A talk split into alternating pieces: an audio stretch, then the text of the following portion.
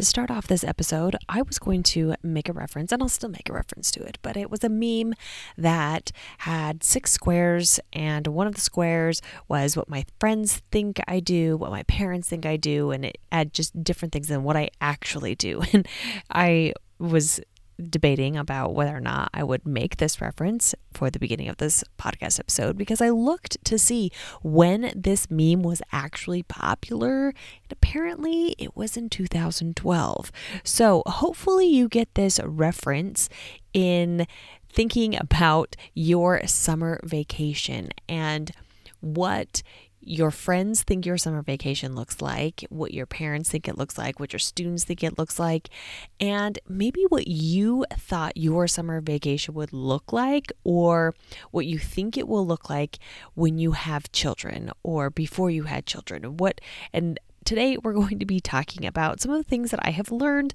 I've got four littles right now nine, eight, four, and two, and some things that I have learned over the years of having my summer break, and that's in air quotes, and some unexpected things that came up, and some things that I have done to help me overcome those challenges. Welcome to the Secondary Teacher Podcast, the podcast for middle and high school teachers juggling multiple preps to get the strategies to reduce overwhelm so that you don't have to choose between being an effective teacher and prioritizing important relationships. I'm your host, Khristen Massic, a 10 year high school engineering teacher, former middle school assistant coach. Every week, we will discuss strategies, systems, and time saving tips to help you not only survive but thrive as a multiple prep teacher. As we look into these challenges, I am really looking at this from a perspective of a educator parent, a teacher parent. I have never been a stay-at-home mom, so I am not sure how they have reacted to any of these scenarios just from my personal perspective of being a teacher mom and having littles and now I guess they're more of like mids. They're not definitely like bigs, but apparently my oldest ones are considered tweens now. And so there are some things that I've noticed over the years. And the first is that transitioning to summer is difficult for everyone. And I think a lot of it is because we are so used to our schedules, whether the kids are at daycare, we're at school, our kids are at school, and just knowing what is happening when and every day is, for the most part, pretty much the same during the school year we wake up, we all get out of the house at the same time, we go get dropped off, we go here, we do this, then school ends, we pick up the kids, we come home, we eat, we have bedtime routine, and then we start all over again. Now that we're home during the whole week, and I know we have the weekends, sure, there's that. But I feel like it's this big, huge transition going into summer. And the changing schedules, like I said, it is difficult for us as teachers. Now we are home and we have more freedom and flexibility. And then there is that added change of our children's schedules because I know for me personally that I do not have quite the schedule that daycare and school has for my children, which is something that I'm working on. And that is one of the things to help you overcome this particular challenge. And it is having schedules. Having some sort of daily schedule, and it doesn't have to be rigid, but these are the things that we are doing before lunch. And these are the things that we're doing during quiet time. And these are the things that we are doing between quiet time and dinner time. And here are the things that we're doing between dinner time and bedtime. And just kind of having those loose time blocks and it could be rigid if you really would like it to be, but I've found that to keep my stress level down, I like to have it a little bit free flowing, but enough that my kids know, okay, this is what to expect during this block of time and gives them that sense of security of knowing what is going to be happening pretty much from day to day. Now, to add to that, this year I got a calendar and I can't remember where I got it from, but it is a wall calendar that I could write on and it has really helped my older kids get an idea of what we're doing day to day. I'll write things like swimming lessons, or they're going to a certain camp, or we're planning on going to this bike park. And having that on the calendar, they know today is Monday, and I go through and I cross off the day so they can tell what day we are on. And it gives them idea of, okay, we're it is Monday this is what we're doing. Here are some things that we have planned. Oh, we don't really have anything planned today. So this is probably going to be more of a loose time block day. Whereas tomorrow we've got swim lessons and a baseball game, and things are going to need to be a little bit tweaked and possibly a little bit more rigid because we don't have as much time. And that has really helped because the older kids can see what we're doing, and once again, they really enjoy that stability of knowing what is happening day to day. That is something that they have gotten used to at school. There is usually a calendar or an agenda or something, and they know what's happening day to day, and that I think has really helped them transition a little bit better into the summer. And it's also helped me and my husband as well because even though I really love to use Google Calendar and I share my calendars with him, that sometimes having it written on that calendar by the door as it goes into the garage, that it just gives us a reminder of what is going on. The next unexpected challenge was PD and conferences that require childcare in the summer.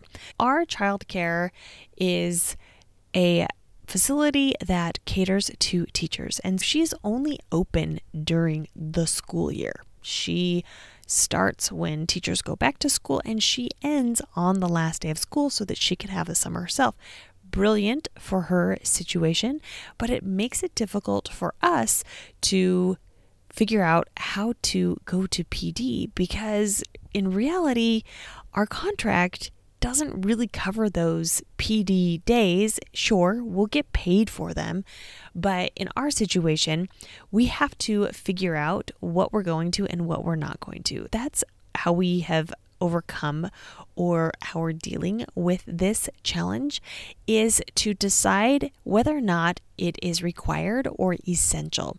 And that could be a personal thing.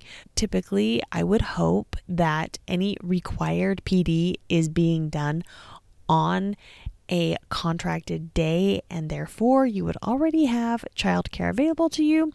But then on those other PDs. I mean, you could fill your entire summer with conferences and workshops.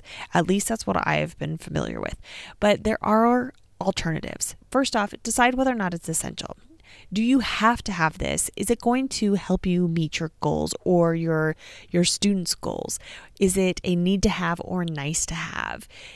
Is it something, once again, that it's essential? Do you have to do this during the summer or could it wait till next summer or could it be something that you do during the school year?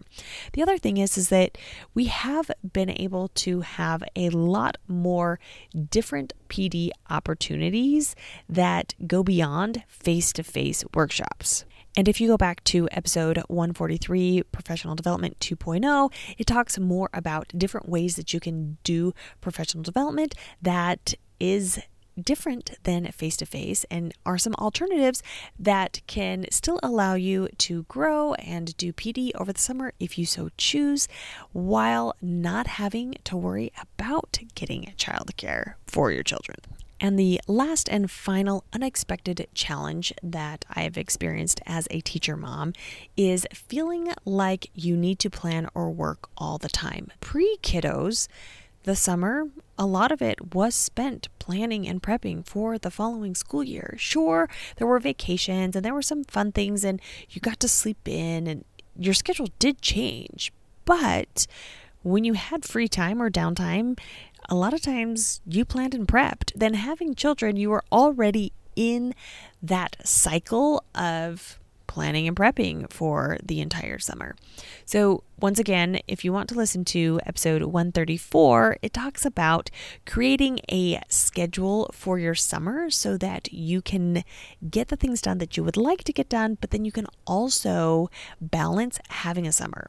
This idea of creating a schedule or blocking out specific time and then setting goals. Having a goal for a specific amount of time, like a week or the month or the summer, and then kind of chunking that down into bite sized pieces so that you are giving yourself an hour, two hours, however you want that to look per day, per week, and then allowing yourself to be flexible with that. I personally, when I put the kiddos to sleep, then I spend a couple of hours working on things and I am not too concerned about whether or not I got everything done because I have a larger goal for the end of the summer. And I feel like as long as I am chipping away at it and I'm making progress, that eventually I will meet that goal as long as I have also put in a realistic goal and that I have some target.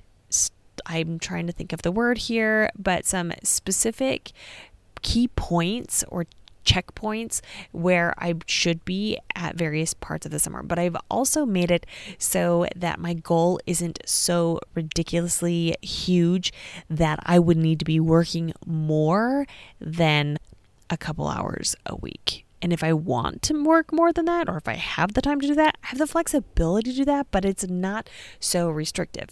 That does allow me during the day to enjoy my time with my children more because I know that I've already set aside that time. So, my teacher, mom, friend, whether you are currently a mother or if you are hoping to one day be a mother, know that there are some unexpected challenges, but you can make them work, especially if you know kind of what is coming along. Here are the three unexpected challenges of being a teacher mom and then how you overcome them. The first is transitioning is hard for everyone having a schedule and having some sort of calendar that you and your children can see will really help out as you transition. The second one is PD and summer conferences and figuring out what is essential and possibly thinking about additional ways to have PD in workshops so that you don't have to worry about childcare. And then finally, feeling like you need to plan and work over the entire summer and not be able to enjoy your summer can be overcome by doing scheduling or specific blocking, creating some simple goals that you can achieve by the end of the summer that allow you to enjoy time with your children during the day. And then, whatever you have set aside that time, whether it's nap time, before they wake up or after they go to sleep, getting those things done so that you feel like you are still making progress toward your goals. If this episode was helpful to you, it could be for others. To help spread the word about this podcast, take a screenshot of this episode, add it to your IG stories, and tag me at Khristen Massic, K H R I S T E N M A S S I C. Until next week.